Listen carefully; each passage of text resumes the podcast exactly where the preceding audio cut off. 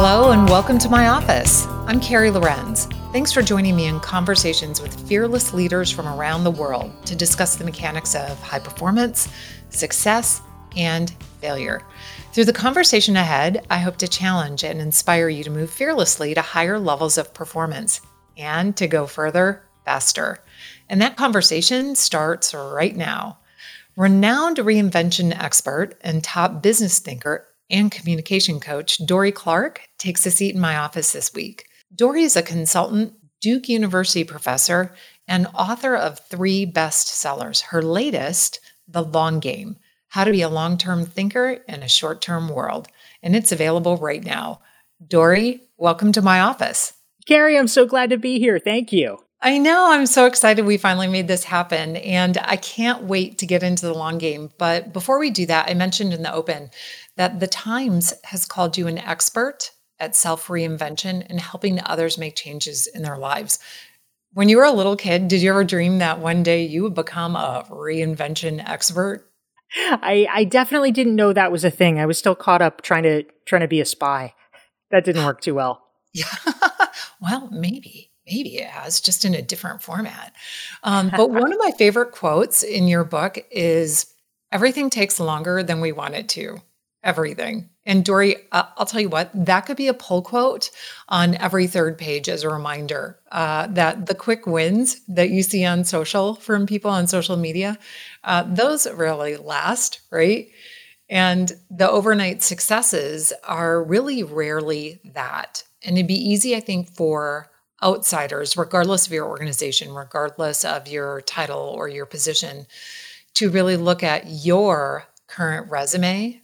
You're the author of 5 books, a Wall Street Journal bestseller, and think, well, sure, it's easy for you, but I could never do that. So could you walk us through to when you first started? And in my mind, that anchor point is that dinner meeting that you attended in 2008. That kind of seemed to be the catalyst for your first writing adventure. And I'm putting air quotes around adventure. Absolutely. Well, as you mentioned, Carrie, one of the stories that I share in The Long Game is a time that I went to a conference, and this was in 2008, just before the economy tanked.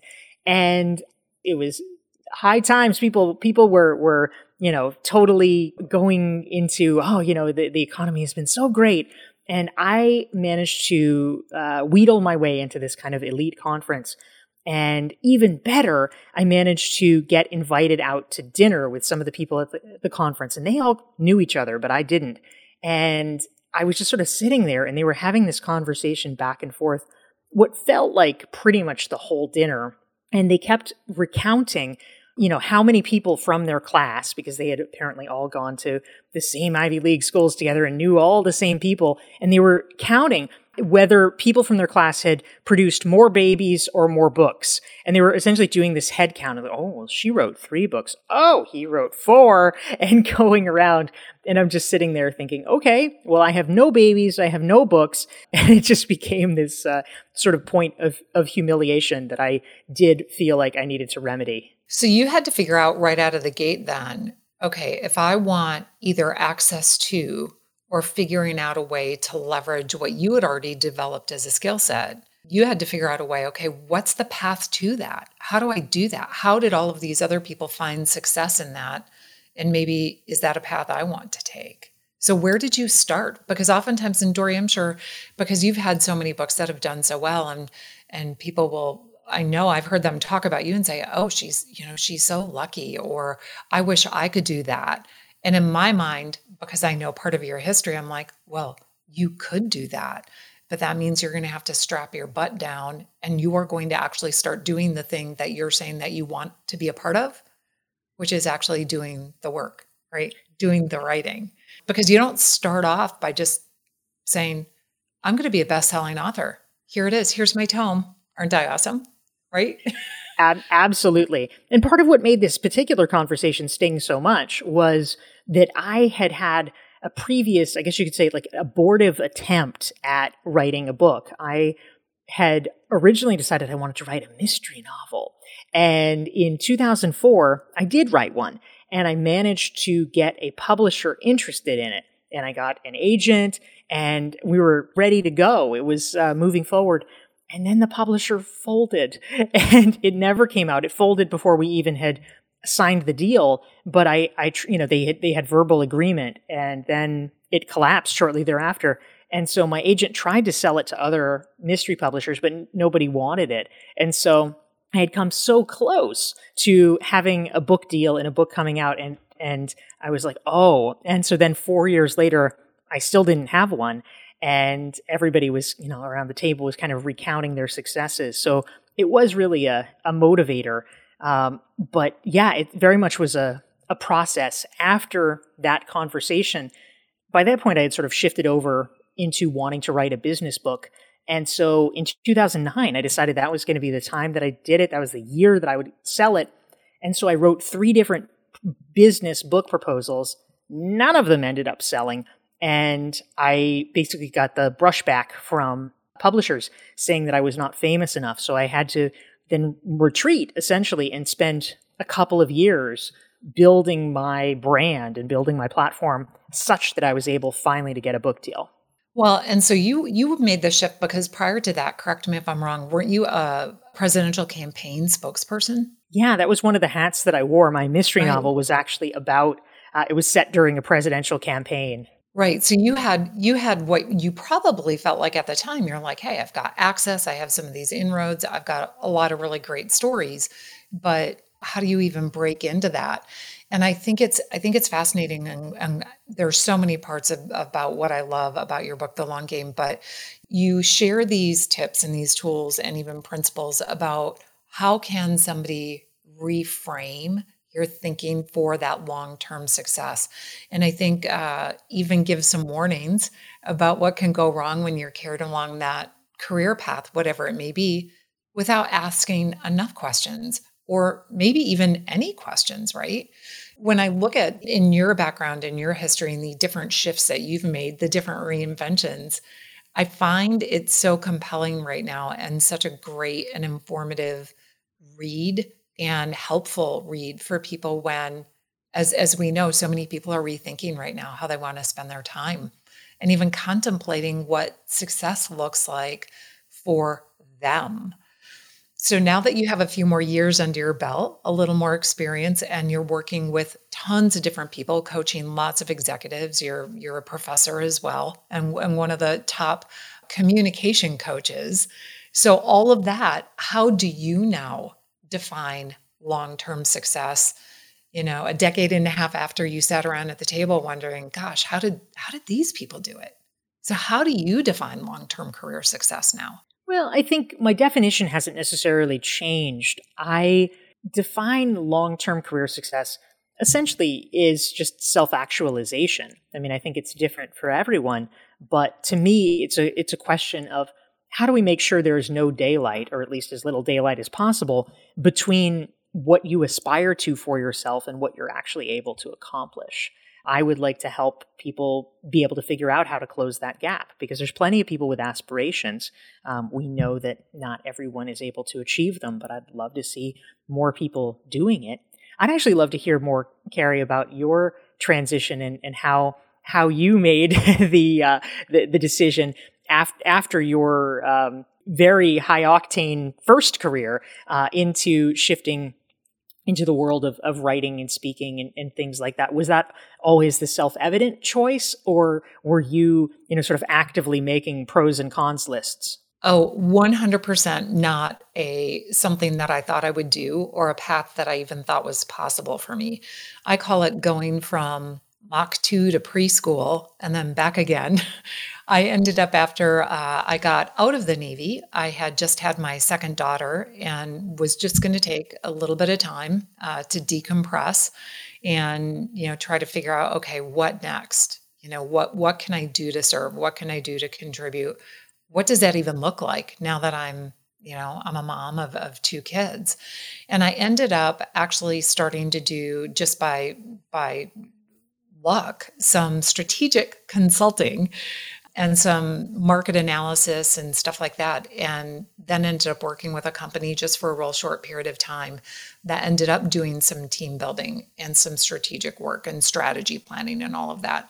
And I realized that, you know, there is a path forward. There is a way that you can try to combine the things that you like and that maybe you even are good at. I was a psychology and social work major actually in college, and I've always wanted to get a PhD in industrial organizational psychology. So for me, I've always read and researched and studied and tried to figure out, how do teams achieve high performance? How do people achieve high performance?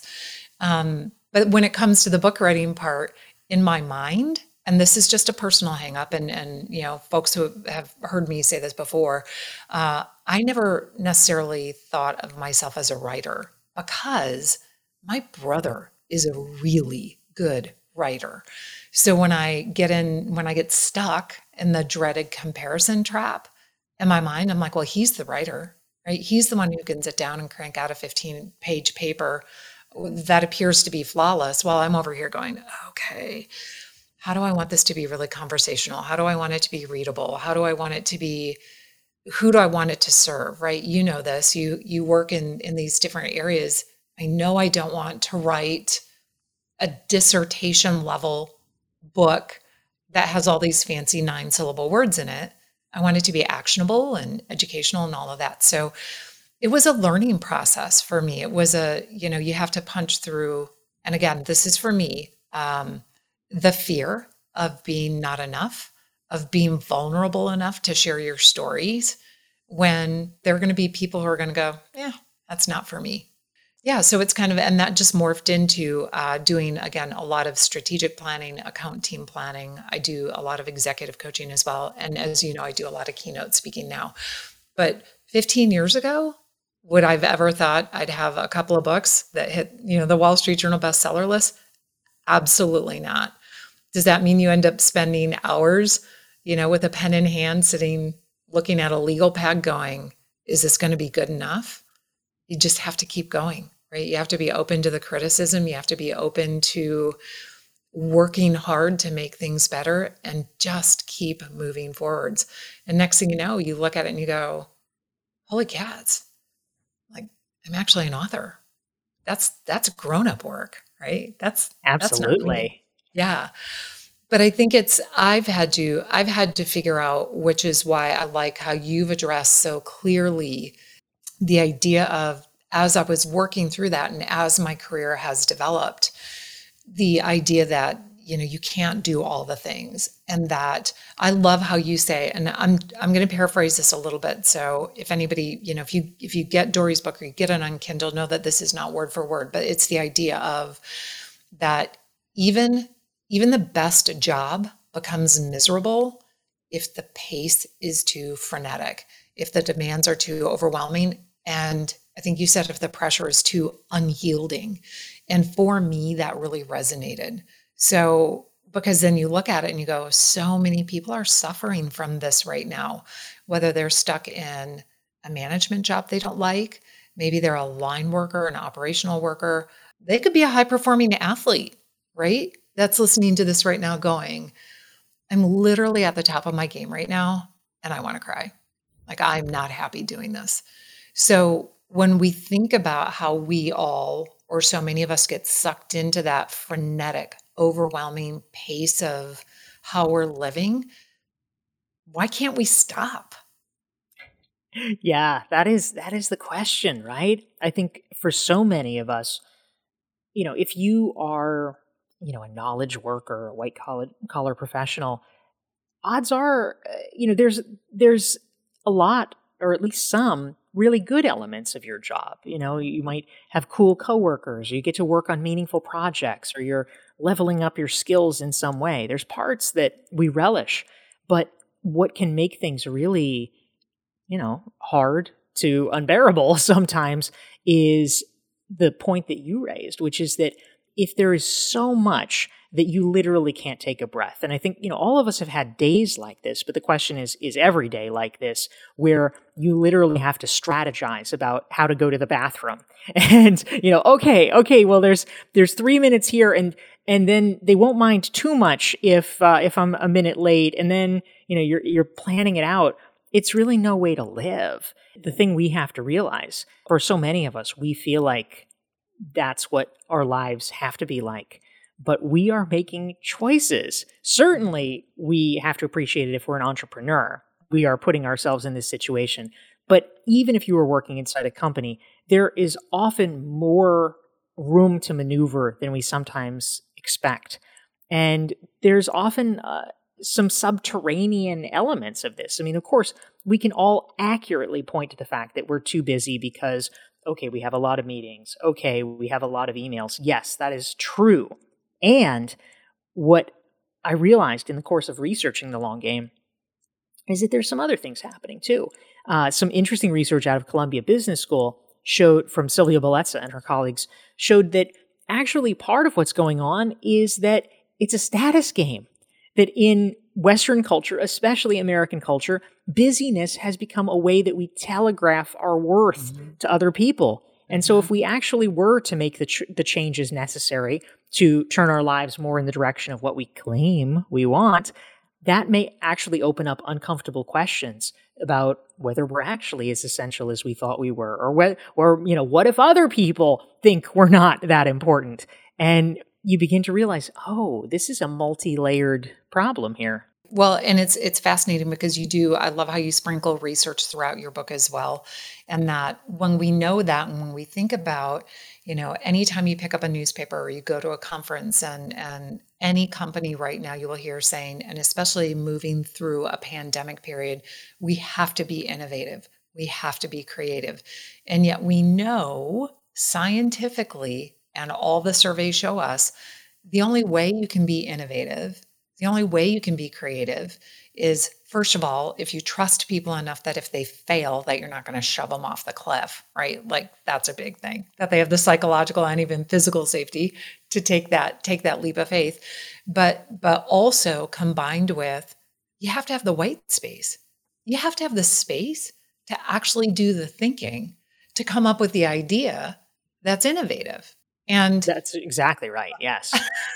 Right. Next thing you know, we're on this merry-go-round that, you know, we're thinking, if we even just take a second, if we don't have our calls absolutely calendar, you know, filled every 30-minute increment, and then we get to the end of the day and we're like, I literally did no reflective thinking, no strategic thinking, no, everything becomes reactionary and short-term, right? Which you can do in extremis for the short term, but long term, terrible, terrible success strategy. So you have a phrase that I will have to try to work into my vernacular of strategic patience, which I love. Can you talk about that a little bit? Yeah, thank you. Absolutely. And I think you're exactly right. I mean, when I think about short-term thinking, to me, the distinction, it's almost like sprints versus marathons, right? Mm-hmm. Like there is a place for sprints. Sometimes we need to do that. And, but if can I just say something real quick? Your cat, I'm going to assume that's Philip.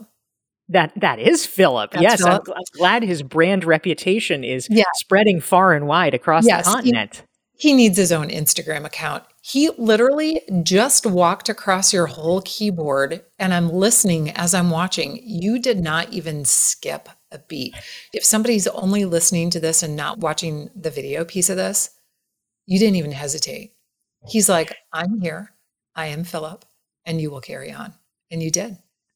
Thank you. Yes, you are unflappable.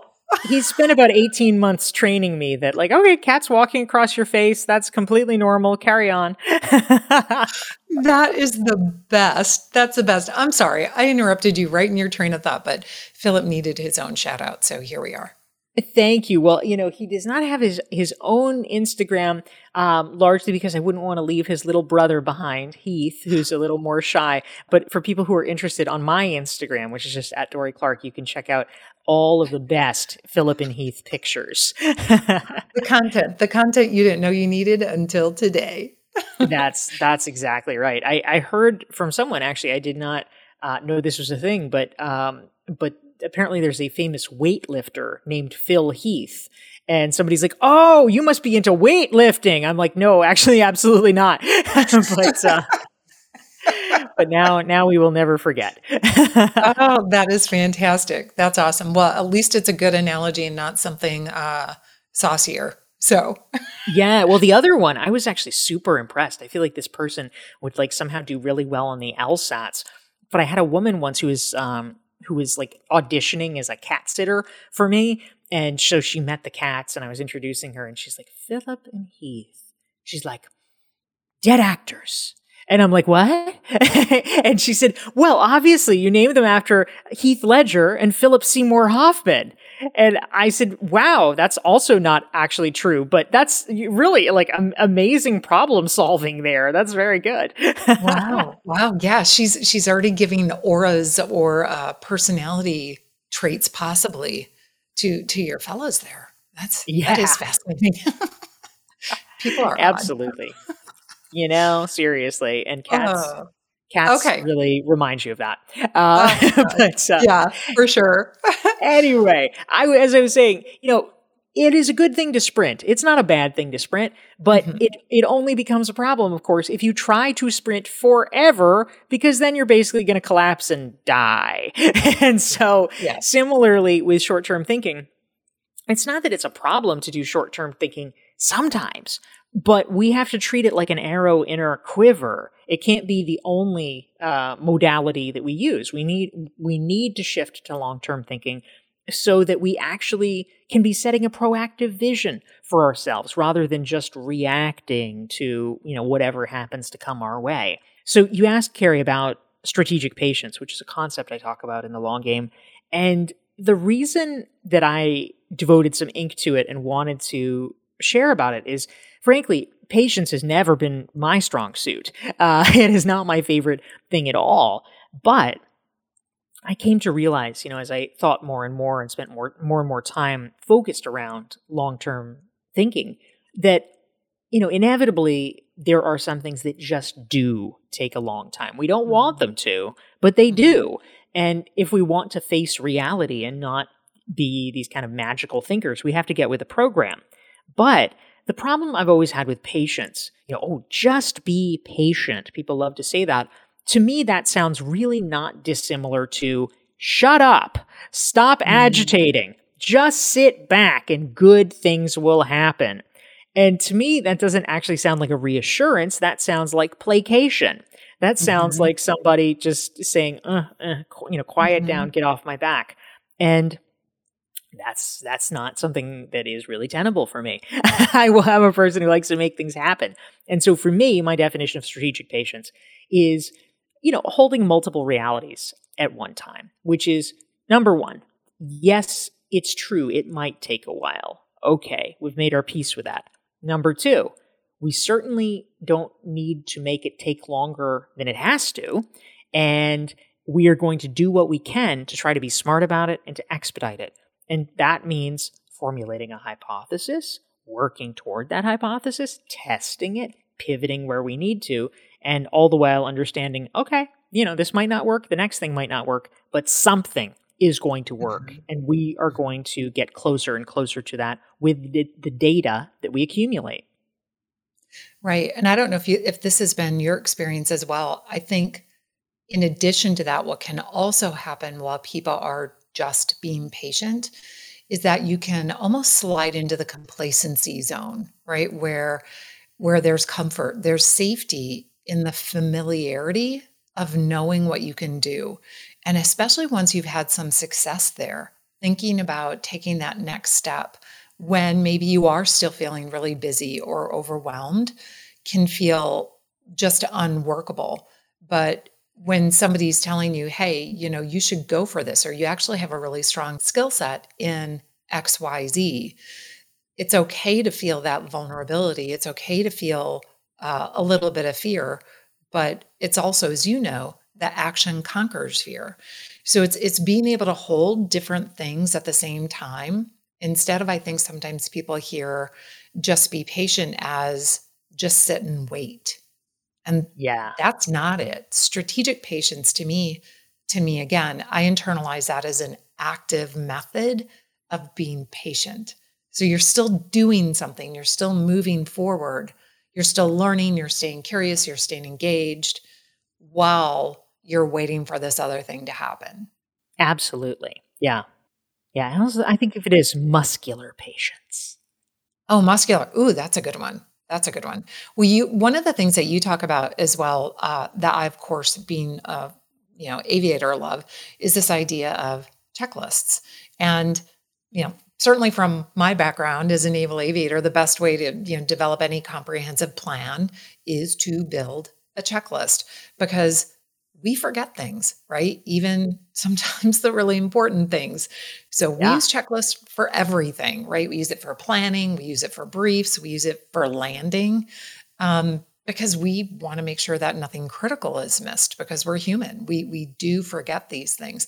So you give some really great examples of even using checklists as a sort of filter to help or guide people.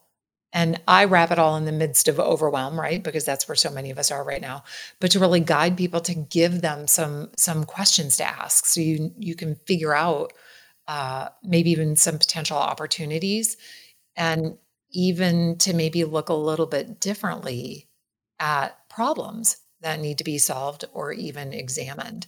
So I know I kind of just jumped in on that a little bit, but can you remember some of those questions that you use either with coaching or with the teams that you work with to help them get to where they want to go just a little bit faster? Absolutely. And you're very generous. Can you remember the questions? It's a new book. So when you're an author, yeah. They're like, so Dorie, there's the 9-point blah, blah, blah. Can you tell us the 9 points? It's like, oh my, damned if I know. because hold on, I can find it real quick here. No, it's hard. The good news is I actually do, in fact, remember the 4 questions, but I just wanted to thank you for your very graceful way of providing me an out if needed. Yes. Well, I'm here for it. I know you've done a bajillion interviews, and this is not your first book. So sometimes people be like, oh, I'm gonna get her here on page 127. Here's this one sentence. And they'll say, tell me more about, and you're like, oh. That's right. 4th paragraph down. What do you think, Dorie? Yes, exactly. But I very much agree with you. Checklists are so important, because needing a checklist doesn't mean we're somehow bad at what we're doing. It just means that we are human. And sometimes you get cognitive overload and things get missed. And we have to appreciate that for most of us, cognitive overload is actually our default state now. We've got way too much going on, which means that our ability to actually make decisions, especially, like if you really focus, you really say, okay, I have to really, really think about this, you can muscle through it.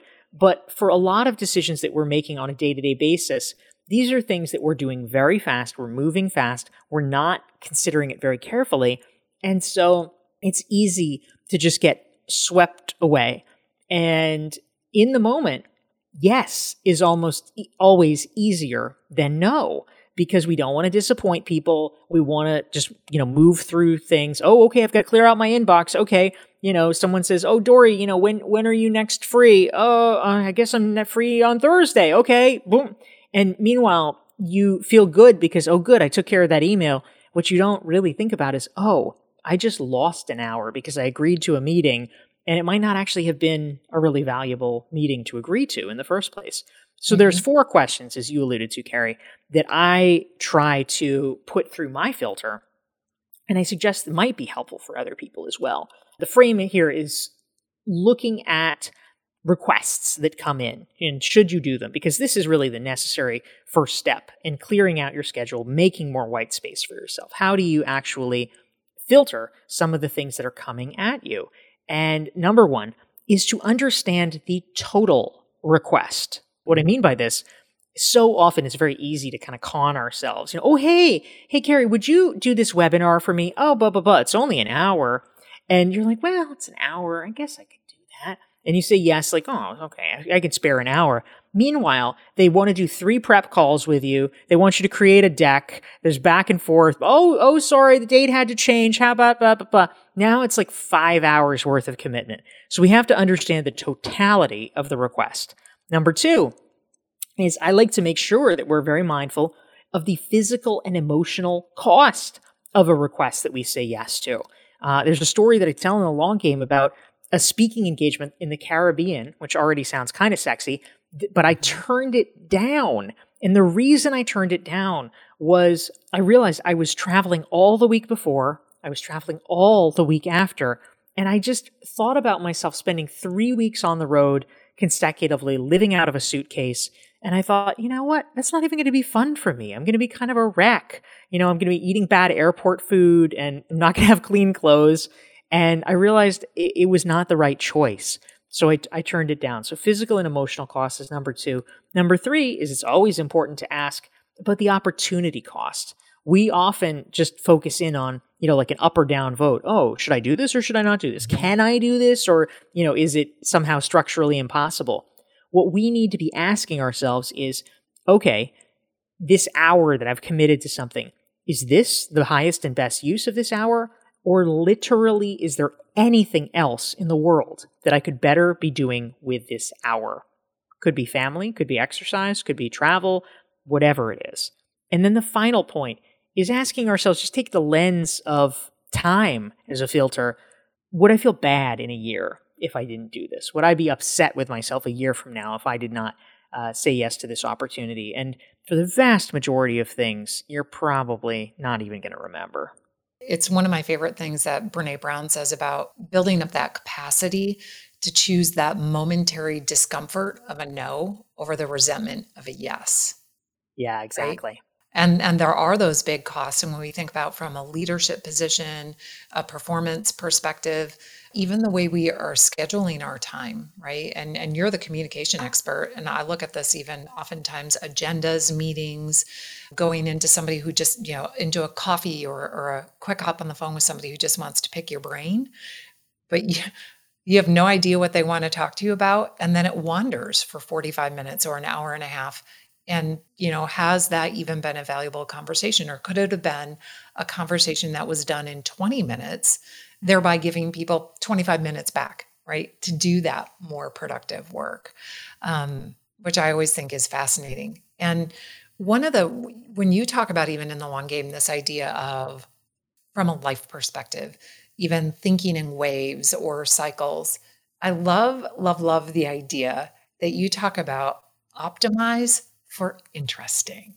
And I love that because, again, you're in the middle of this right now as well with coaching people, and we're seeing all these vast sea changes happening with people.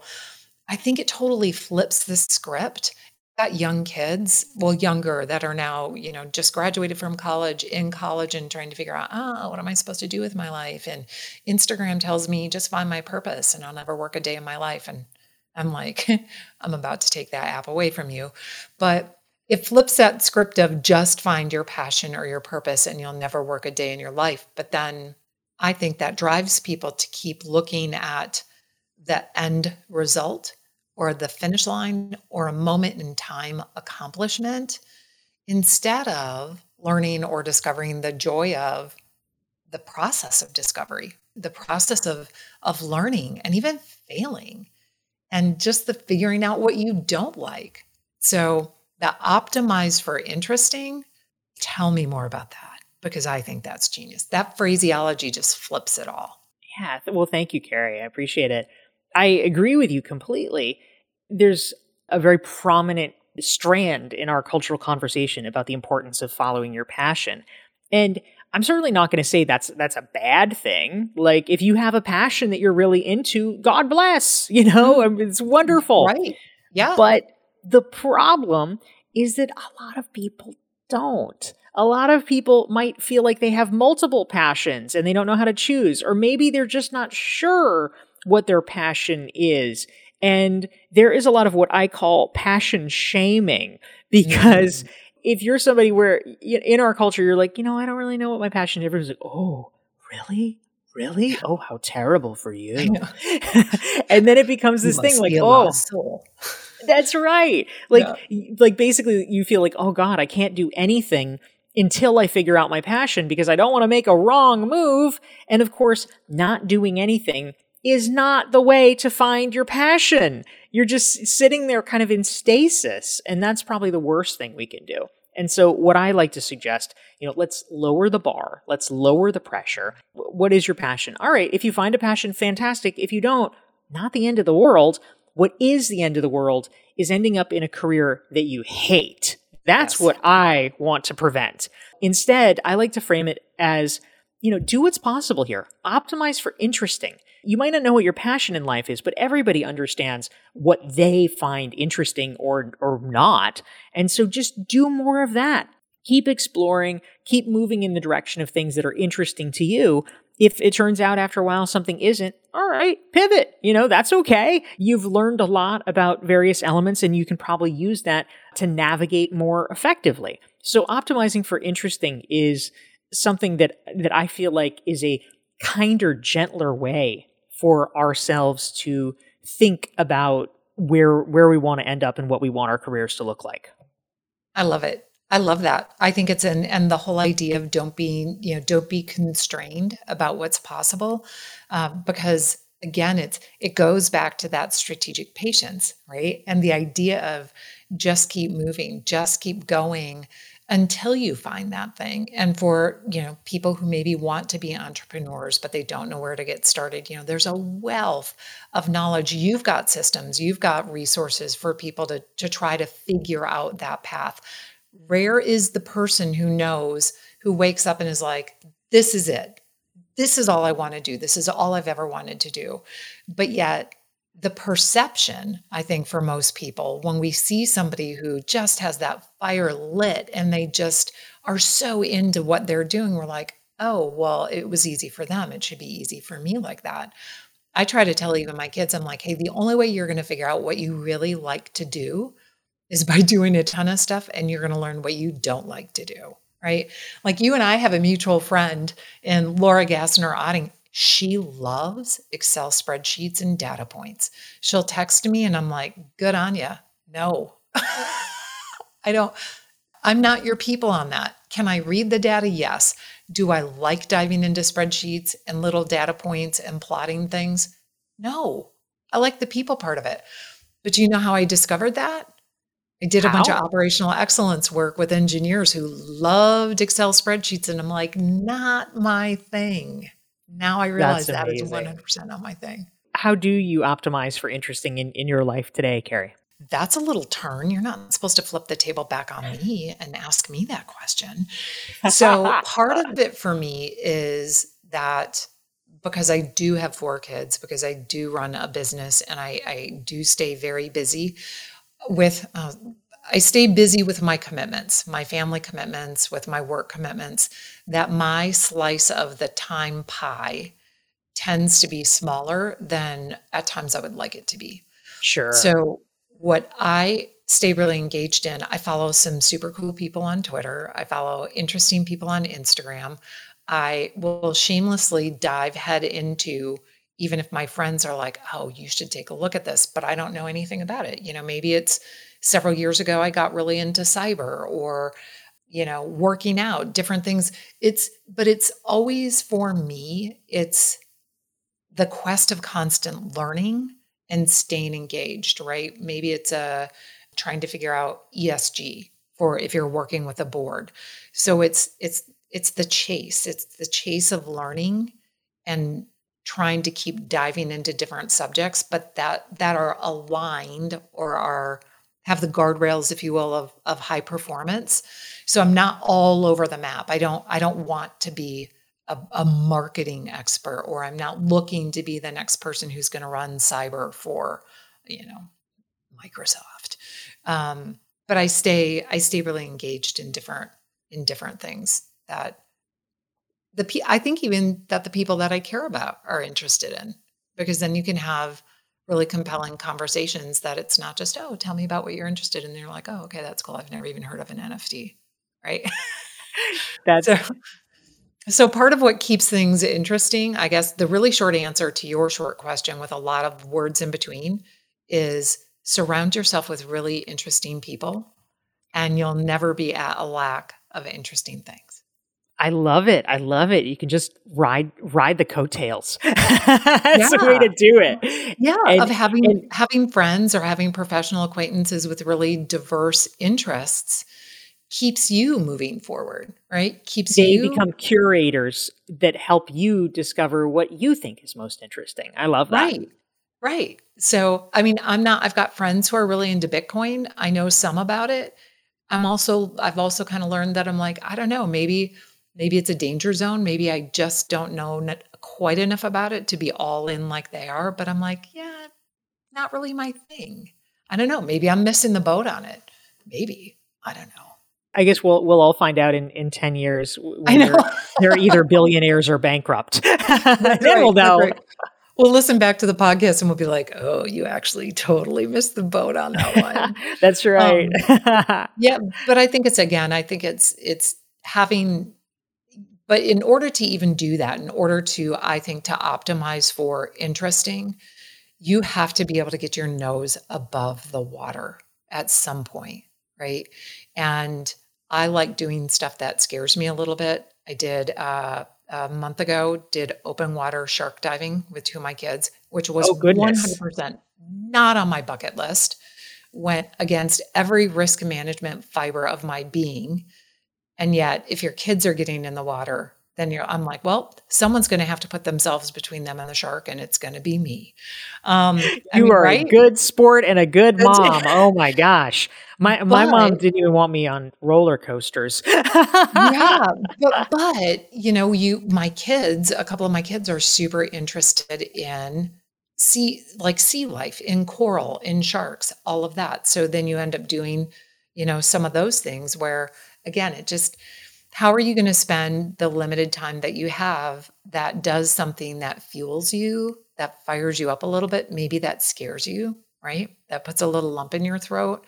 That makes you feel like you're making a micro step or a little bit of progress, right? Instead of, I think so many of us, when we think about changing lanes or we think about, okay, how do I dig myself out of this hole of overwhelm that you think it's too big? I can't escape this mechanism that I'm caught in. But yet you, I think, give a really good pathway and a map of going, you don't have to have it all figured out. Just start by asking a couple of these questions, and maybe tomorrow will be a little bit better than where you are today. That's right. Absolutely. Trust yourself that you'll figure it out. It is the long game. It isn't, you don't have to solve for tomorrow, but you can solve little pieces at a time, which is why, Dorie, I think this book is gold. Thank you, Carrie. I appreciate it so much. And in fact, our friend that you mentioned, Laura Gassner-Odding, makes a star appearance in The Long Game as well. So all kinds of good Easter eggs planted in there. Yes, for sure. Well, Dorie, I know you have to bounce. Do you have just one more second to answer just a couple of fun questions? How could I turn that down? Absolutely. Awesome. Okay. Well, this might be a setup, and you can insert your own last word because I may already have an answer to this one. What is your go-to music that you listen to when you work out? Great question. I actually am probably going to be working out shortly after this. So I have a workout playlist on my Spotify account, and the top song on my workout playlist, let's see if I can actually give you true facts here. Appropriately enough for a workout mix, the top song on it appears to be Gonna Make You Sweat by C&C Music Factory. That's rather on point, isn't it? I Got a Feeling by the Black Eyed Peas. Let's see. I Won't Back Down by Tom Petty. Yeah. Oh, and Flash Dance by Irene Cara. Look at that. Mm. That's a mix. We just took a turn through the 80s and 90s, ladies and gentlemen. If you don't know what those songs are, hit up. You're Dorie's too young. You are too young for this podcast. That's awesome. Who do you think of as a mentor, and what did you need to learn from them? One person who I also profile in The Long Game is Marshall Goldsmith, the executive coach, and I think it's really lovely what he's done. He's created a kind of learning community called the Marshall Goldsmith 100 Coaches.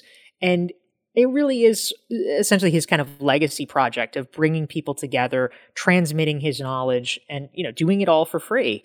And as I write about in the section about thinking in waves, there's, quote unquote, you might call it the final wave, is sort of the reaping wave where, you know, oh, you're doing great, you're making lots of money, you're very successful. But if you stop there and if you assume that that is a permanent destination, you're going to be in trouble because the world's going to move on. And as Marshall says, nobody can be satisfied with a thing that used to be. And so we need to recognize it's not a destination, it's a circle. And you need to shift back into learning mode. And Marshall, I think, has really done that through his 100 Coaches initiative. I know, he's so generous. And I call that, and I wrote about it a little bit in my last book, this idea of putting the ladder down. That, you know, when you've, quote, arrived, or when you've gotten to a certain place that's better than you were, where you were before. So it doesn't mean you're at the top, doesn't mean you're even in the middle, just better than where you were before, to make sure you put the ladder down to bring people with you. Or, you know, for the sake of what, you know, good for you. You won. Good job. Who did you bring with you? I think he's so generous in his time, and you are as well. But what is the biggest misperception of you? I'm not really sure exactly what the biggest misperception is, although I'm still single, so I'm sure that that all my exes could fill you in. So I'm just going to punt on that, Carrie, and perfect. You know, in the Facebook comments, I'm sure they can tell you all kinds of things. No. And you know what? I think you are always so clear cut in your clarity in communications is always very kind, and you seem very open. So I don't know how anybody could have a misperception of you, quite frankly. So well, I'm glad you pointed on that one. That's a good one. Who would play you in a movie? Well, I'm not really sure about a movie, but I would say if it's a Broadway show, one of my side gigs that I've worked on, as I was kind of alluding to, I have been working on learning to write musical theater. And so I wrote a spy musical, this is our tagline, a sexy lesbian spy thriller.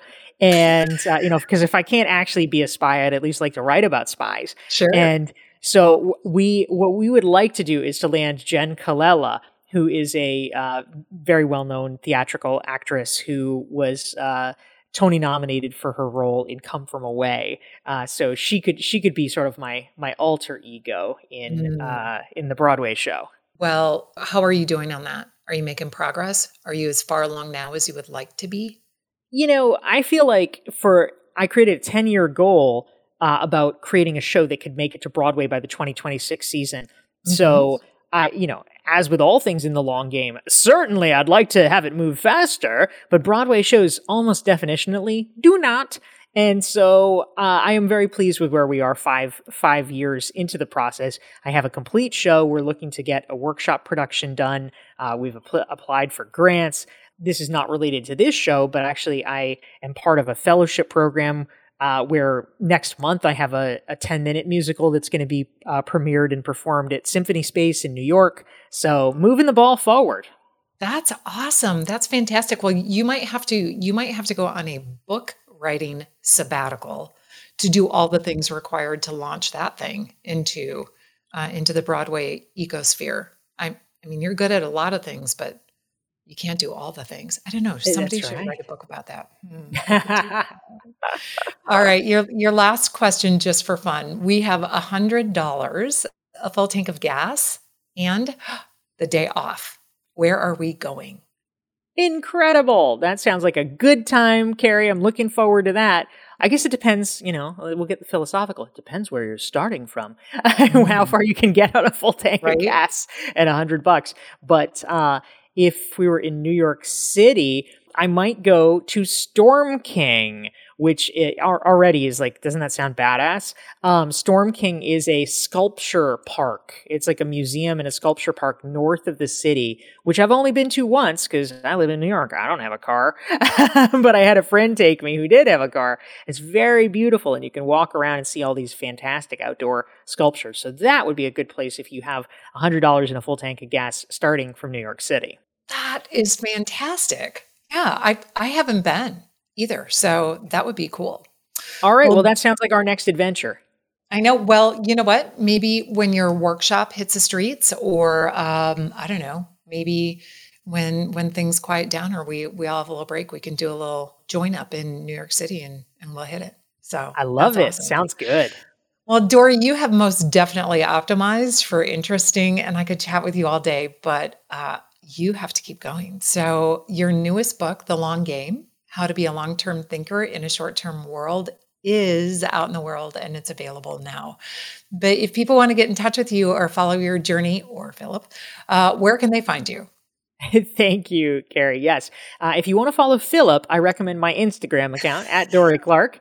I'm sorry, Philip and Heath. Philip and Heath. Yes, right? Yes, it's true. You know, Heath shows up a little less frequently. I know. Sorry. He's not quite hugging the cameras as much, but he is a very attractive guy.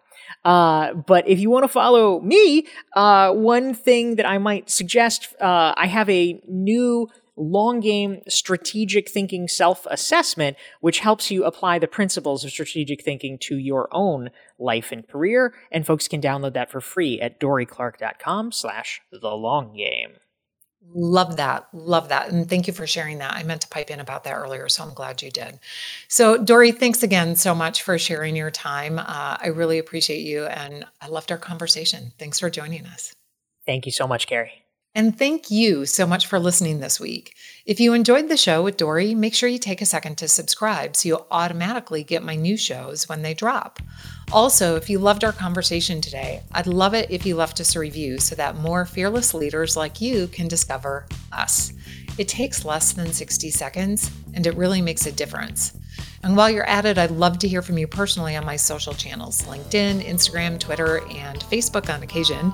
And of course, you can always find me at www.carrielorenz.com. Finally, the holidays are coming. Don't forget to grab your copy of my new book, the new Wall Street Journal bestseller, Span of Control. It's available on Amazon, iTunes, Audible, Target, Barnes & Noble, and always your favorite indie bookstore. I know it's going to be extraordinarily helpful to you on a personal level, but it can also help your family members, your friends, and the teams you lead or coach identify their priorities, focus on what matters most, and find success, even during times of chaos, uncertainty, and change. So thank you for sharing your time with me again today. I'm really glad you're here.